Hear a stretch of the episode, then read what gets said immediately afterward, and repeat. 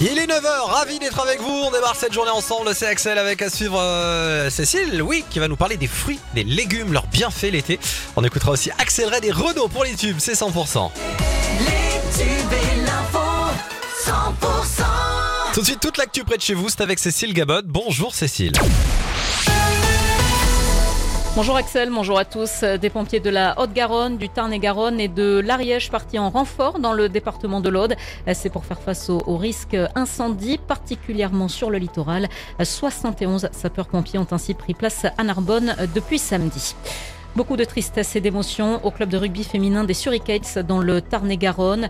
Ombeline, l'une des filles membres de l'équipe, a perdu la vie dans un tragique accident de la circulation.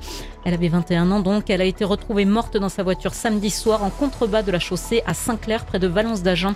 Cette étudiante pratiquait le rugby depuis trois ans au sein de l'équipe des Suricates euh, du club né de l'entente entre Moissac, Castel-Sarrazin et Valence d'Agen.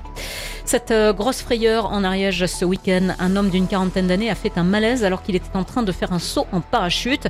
Alors il avait une voile suffisamment grande pour le porter. Heureusement, ça s'est passé euh, samedi à l'aérodrome de Pamiers-les-Pujols. Il s'est écrasé au sol, euh, gravement blessé. Il a été euh, transporté en urgence au CHU de Purpan à Toulouse.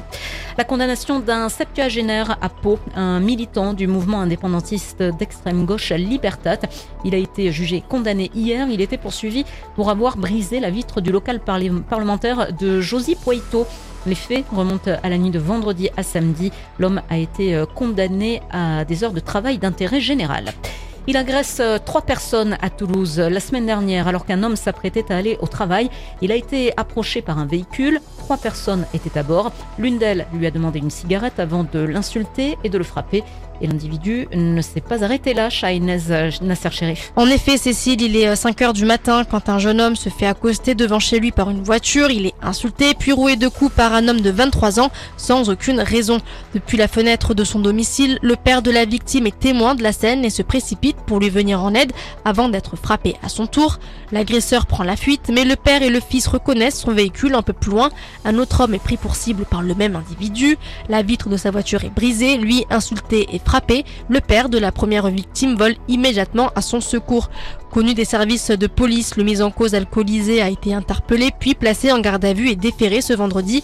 Le père et le fils, quant à eux, sont en arrêt de travail. Merci Shainez pour ces précisions.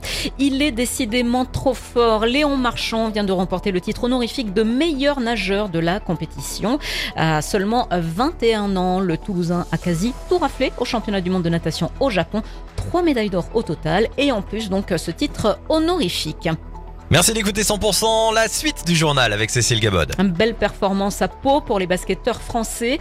Euh, hier soir, ils ont joué leur premier match de préparation face à la Tunisie avant la Coupe du Monde qui aura lieu au Japon, aux Philippines et en Indonésie. Eh bien, les Bleus euh, ont littéralement écrasé les Tunisiens 93 à 36. Les basketteurs français qui sont actuellement en stage dans les Pyrénées-Atlantiques. Une albigeoise qui crée de très beaux gâteaux et il existe des championnats du monde de cake design. Elle va d'ailleurs y participer. Ce sera cet automne. Elle va représenter la France. Il s'agit de Sandy Belkacem. Elle vient de remporter le premier prix Cake France avec sa pièce montée de 4 étages sur le thème d'Alice au pays des merveilles. Et cette œuvre est d'ailleurs exposée dans la vitrine des délices de Champollion à Albi.